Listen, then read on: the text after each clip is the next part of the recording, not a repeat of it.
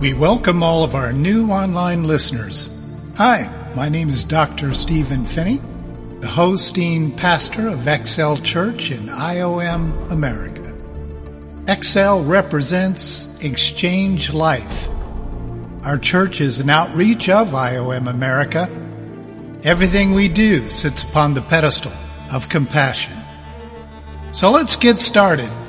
Enjoy the worship, illustrative videos, prayer, and weekly message. Psalm 22, verse 3 promises that God will be enthroned on the praises of his people.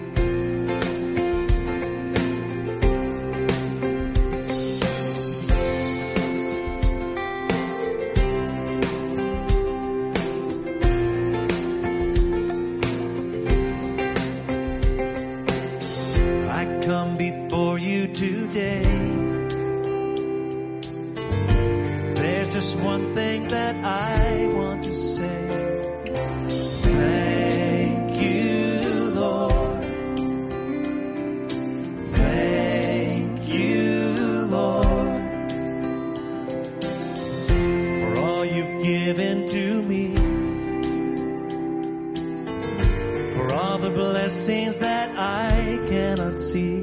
Thank you.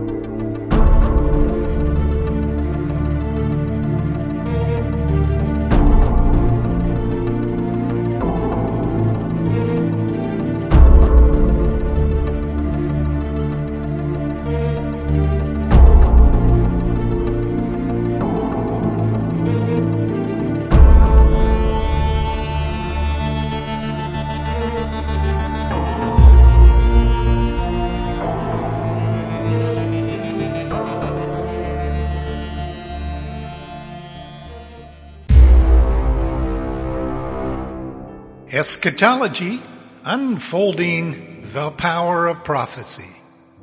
This is our Revelation 220 series, and we're glad that you decided to join us today.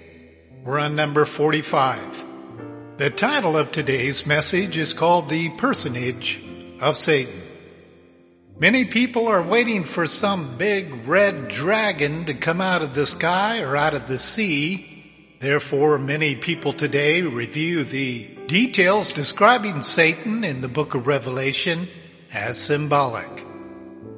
While there is some symbols located within this passage today, we're going to actually spend our time talking about the original Hebrew and what the pictorial Hebrew has to say about the meaning of dragon. Let's bring out a couple facts during our introduction. With the second sign, a new personage emerges on the scene. The Revelation woman's mortal enemy, dramatically portrayed by another sign that appeared in the heavenly. Only in Revelation is Satan referred to as a dragon before that, he was called, among many names, a serpent. You can find more about that in Genesis chapter 3 verse 1 and then again in 2 Corinthians 11:3. A dragon is far more terrifying, at least from the pictorial Hebrew perspective. Although in the organic Hebrew, the serpent is translated as a dragon, a monster, or sea monster, which is mentioned in Jeremiah 15:34. When red is added to his description, it communicates large, ferocious, and terrifying, as the book of Revelation brings out. In our study, the bottom line is Satan is on a bloodthirsty rampage.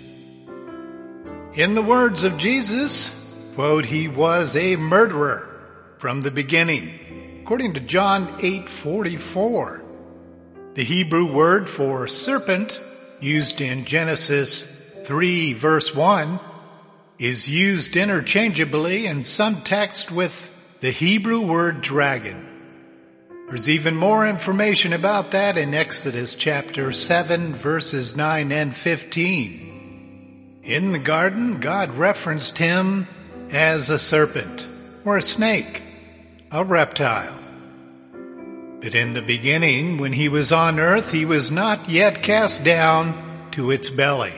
That shows up in chapter 3 verse 14. Likely it was more upright, a dragon standing upon two legs, cursed to walk on all four legs close to the ground, or slither like a snake. Red is a fitting color for this dragon since he attacks both woman and her child. We'll talk more about the details of what exactly the Hebrew defines the color red. Let's review our scripture for today. It's out of Revelation chapter 12 verses 3 and 4. It says, Then another sign appeared in heaven, and behold, a great red dragon, having seven heads and ten horns, and on his heads were seven diadems. And his tail swept away a third of the stars of the heaven and threw them to earth. And the dragon stood before the woman who was about to give birth, so that when she gave birth, he might devour the child. Looking at that red dragon, Behold, this great red dragon is none other than Satan himself, presented in living color. The red signifies murderous nature according to Revelation chapter 20 verse 2, Ezekiel 29 verses 3 and 4, and it's also mentioned in Jeremiah 51 34. All of the descriptives that are used to describe this revelation dragon were previously stated in the Old Testament. This is no ordinary dragon, I can assure you. This bad boy has seven heads, ten horns, and seven crowns. What we begin to unfold in this chapter is what is predestined in Revelation 13:1. The strange looking seven crowned heads of the dragon refer to the powers of earthly dominions or territories. The ten horns upon these heads are classically believed to be the ten kings who will rule over the ten kingdoms of the seven territories his final empire. Yes, I truly believe that in the end, the world will be divided into seven primary territories. Most likely, the seven continents that presently exist. Let's take a look at a critical note here. By most standards, there are seven continents. Africa, Antarctica, Asia, Australia, Europe, North America, and South America. These seven continents were strategically planned post flood. So as the waters dissipated, God made sure in the end that it resulted with seven continents. You talk about a God who's in control of all things. Next up, we need to talk about removing the dotted lines on the map. It is believed that the boundaries of countries will be removed by the date and time in this point in the book of Revelation. He, Satan, will most likely place a king in charge of each of the continents. He will then use his unseen force to manipulate these domains. It would be wise for you to watch the political activity within each of these continents who is attempting to take charge of the entire continent and what the news has to say about it. The United Nations has had this plan for many years, placing one leader or chancellor on each continent. As soon as you hear more about border issues than internal affairs, the plan is well on its way. There's four phases to this development that has to take place, even though the UN has it in place in their plans. Phase one is to drop the border barriers and allow each country to pass freely from country to country within that particular continent. Phase two, uniting each country's laws to bring about unity, healthcare, transportation, domestic living, and anything else that comes under their socialistic plan. Phase three, appointing a continental territorial governor, a horn for each continent. Finally, in phase four, appoint a world chancellor to oversee the seven continents, which is what the book of Revelation is referring to as heads. So let's take a look at the triune of the little horn. You probably have figured out by now that these seven continents is representing seven horns. What about the remaining three horns? Well, it's a good question. The remaining three horns or kings are most likely the beast, the world CFO, the false prophet, head of world religion, and Satan, the Antichrist himself, who's referred to as little horn, according to Daniel 7 these three primary positions have, do, and will continue to cause the world to prosper. Money, religion, and politics. I have heard many funky ideas regarding the red dragon, but only a few theologians have stayed with the primary elements of the continuous history that is revealed in the book of Revelation. This view keeps true to prophecy present religious affairs and beliefs that are going on around the world and even the political events that match up with them, as well as the future prophecies stated in Revelation, all staying in harmony with this view of our passage. In any case, it certainly is something to think through carefully. Let's talk about the dragon's tail just to refresh our minds, Revelation 12:4 says, "And his tail swept away a third of the stars of heaven and threw them to the earth." And the dragon stood before the woman who was about to give birth, so that when she gave birth, he might devour the child. This creature has a feature that is a bit intimidating.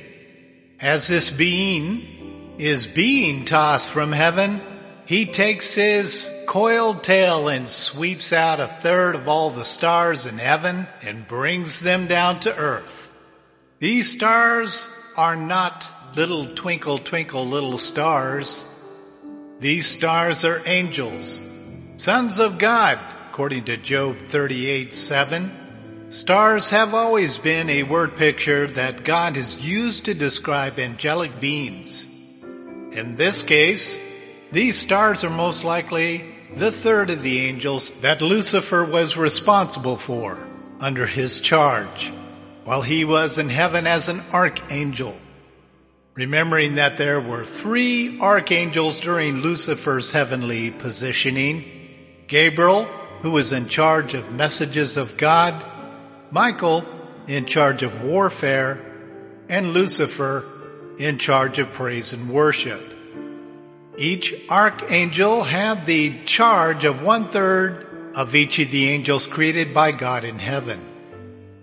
The picture given to us here is that when Lucifer, soon to be Satan, was removed from heaven for rising up against the knowledge of God, according to Ezekiel 28, he took the third of angels under his charge. He swept them out of heaven like a dragon's tail sweeping through the heavens. Angels in the literal sense are extensions of a primary light.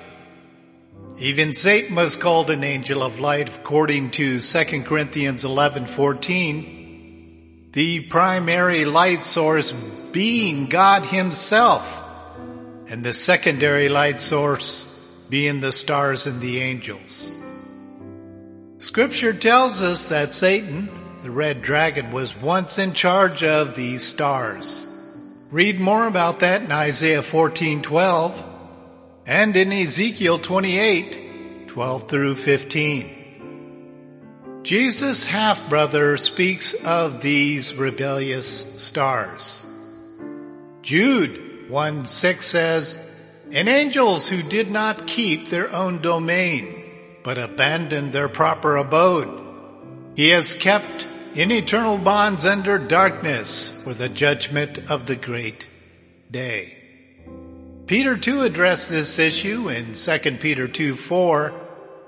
For if God did not spare angels when they sinned, but cast them into hell and committed them to pits of darkness, reserved for judgment. It's difficult for us to imagine, but there was a day when this perfect creature, Lucifer, the shining one, became cocky, arrogant about his ability to play God. He decided to overthrow God, deceive the third that he was ordered by God to hearken unto himself, introduced evil to them as well as to heaven, he indoctrinated these third of angels, dirtied their holy robes, turned their shine into dark, tarnish, despair, and took them out with one sweep of his tail. The stars aligned with him and thus became demons, also known as devils or spirits. I don't know about you, but I have often asked the question of myself, how many is a third. Well, the word does not tell us exactly how many angels Satan led astray, but I can assure you that a third is a lot. There's enough demons on the face of the earth to harass every human three times over and then some. Another critical note, most Greek scholars tell us that two verbs used in this passage are in two tenses. Swept away a third of the stars in heaven. The verb in this is present tense, telling us the action is occurring at the time of John's writing. The portion of threw them to the earth is a verb in the past tense, telling us the action has passed or has already happened. This discovery goes against all human logic and biblical reasoning. Personally, I want the verbs to both be in past tense, but that simply was not the case. This sheds light on the view that many of the corrupt angels departed when they did, while others continue to be deceived by him and depart until the prophecy's dates are fulfilled. Gotta tell you, I am not quick to believe this. The verb tenses are obvious and need to be carefully reviewed. What we must never forget is Satan is a very powerful and deceptive being. Jesus called him the prince of the world according to John 12:31. Paul referred to him as the god of this world. Find that in 2 Corinthians 4, 4. In any case, Jesus, Paul, and the rest of God's teachers are right. The whole world is his domain for now, and the entire human race, outside of the indwelled Christians, will support his antichrist system. Let's review the prophetic elements of red. So what's up with this color red? Remember in chapter 6, we revealed the purpose of the red horse and how he came to take peace from the earth. Red has been noted in history as the color of the Almighty King's apparel when he comes to show off his strength to crush and dispense the enemy. Satan is and always has been a replicator. Red describes flaming heat, the intensity of wrath, battle weary blood. And now God uses this color to describe the mocked power of Satan in his day of glory. But we all know who truly deserves to wear those royal colors of red. At least I hope all of our listeners do. I don't know too many Christians that understand the temporary power given to Satan. From the first day he deceived Adam and Eve to these questionable hours of today, he has been horrifically jealous of God and his power. I am often asked why Satan is so determined to overthrow God when he can read for himself in Revelation how the whole story turns out. He loses. The answer is too simple.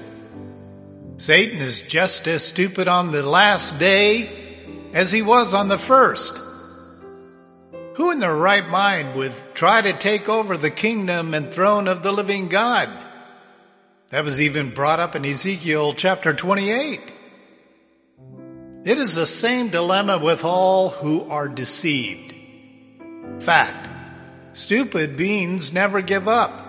In Satan's case, not even after the final battle of Armageddon. It is for this reason that God binds him to the pit of hell for eternity. Lucifer knew the order of God binds him to the pit of hell, but yet he continues in his constant deceptions as if he's going to win. Lucifer knew the order of God when he was in heaven. This didn't stop him from trying to overthrow God. The same is true for the end times. Just because God wrote down all the prophecies for us to read, including Satan, it doesn't mean this horrific creature will go down without a fight. Sin truly makes you stupid. Plus, there's an element of numbers we need to keep in mind. According to the Word of God, Satan has collected one third of all angels and most likely 90% of the entire human race for almost 6,000 years. I would say he's quite successful at his deception. In his eyes, according to the numbers, he's winning. But if we look at Matthew 7 verses 13 and 14, It says, enter through the narrow gate. For the gate is wide and the way is broad that leads to destruction. Now could we not say this in this way? Enter through the narrow gate through Jesus Christ. For the gate is wide and the way is broad that leads to destruction and life of Satan. The verse goes on and says, and there are many who enter through it. For the gate is small and the way is narrow that leads to life. And there are few who find it. Jesus is obviously telling us that the numeric value of those who go through the narrow gate is very, very small. And those who choose the gate of the Antichrist will be a great number. I'm a firm believer in the Hebrew tithing statistics. Of course, that's 10%. That's what the church is mostly known for. I believe those same percentages apply to the end times and that 90% of the people that lived or ever did live probably walked that broad road that led to destruction. Most likely 10% of every person who ever lived chose the narrow way. I will not be surprised if God reveals when I get to heaven that the 90-10 percentage was a prophetic numeric value of communicating the end times. In conclusion, we need to talk about quality versus quantity. God is and always will be into quality, not quantity. Satan, like most perverted leaders, is into quantity and could care less about quality. He just wants members who will burden the world with the disorder, anarchy, rebellion, darkness, gloom, sorrow, tears, death, hatred, murder, or any other kind of darkness that comes out of the life of Satan. Every act of darkness in his mind is a credit to his power. Our groom Jesus Christ is more than a match for him. Jesus is the only one who can appropriately deal with Satan's level of darkness. Humans are quickly deceived by Satan. Our Savior already drank from that cup, went to the cross to trap Satan was resurrected to overthrow his power and soon to come back to take back what belongs to his father. Satan is a defeated being just waiting for his final round in the ring of fire. He will get what he deserves for harming the bride of Christ. When Christ comes to punish all who hurt his bride, it will be a day of reckoning that will not only be horrific, but will never be forgotten throughout all eternity. We cannot close this portion of the passage without looking at the latter part of verse 4. This red dragon stands ready to devour the woman's man child. The ugly red dragon was not trying to destroy the woman, Israel, but the man child, the second coming of Christ. Remember in Genesis when God said, and I will put enmity between you and the woman, and between your seed and her seed. He shall bruise you on the head, and you shall bruise him on the heel. This is the time when the prophecy is being fulfilled. I know it took a few years but a thousand human years is as one day to the Lord, according to 2 Peter 3 8. In God's reality, this only took six days. That's not long for him. Keep in mind that there were many battles from Genesis to Revelation between God and Satan. And each time Satan got his face rubbed into the dirt by the living God. Why doesn't Satan get it? Folks, it's because stupid is as stupid does. When you're deceived, you can't understand truth. You have to have the deception lifted from you before you can see the clarity of truth. God is never going to lift the face guard of deception off of Satan because he is the definition of deception. Coming up next in number 46 is the man child. And Israel gave birth to none other than Jesus Christ, although this time it will be the second coming. He is to rule all nations with an iron rod. We, the church, his bride, will reign with him. He will be the King of kings and the Lord of lords at this point in the prophecy. He will rule with an iron rod and will reign with him through the power and authority of the throne of God that was referenced by David and David himself became the symbol of, which is the exact place of the Holy of Holies. Join us in our next message as we walk through the great reveal of Jesus Christ himself. Again, thank you for joining us. We look forward to reconnecting with you in our next message. Until next time.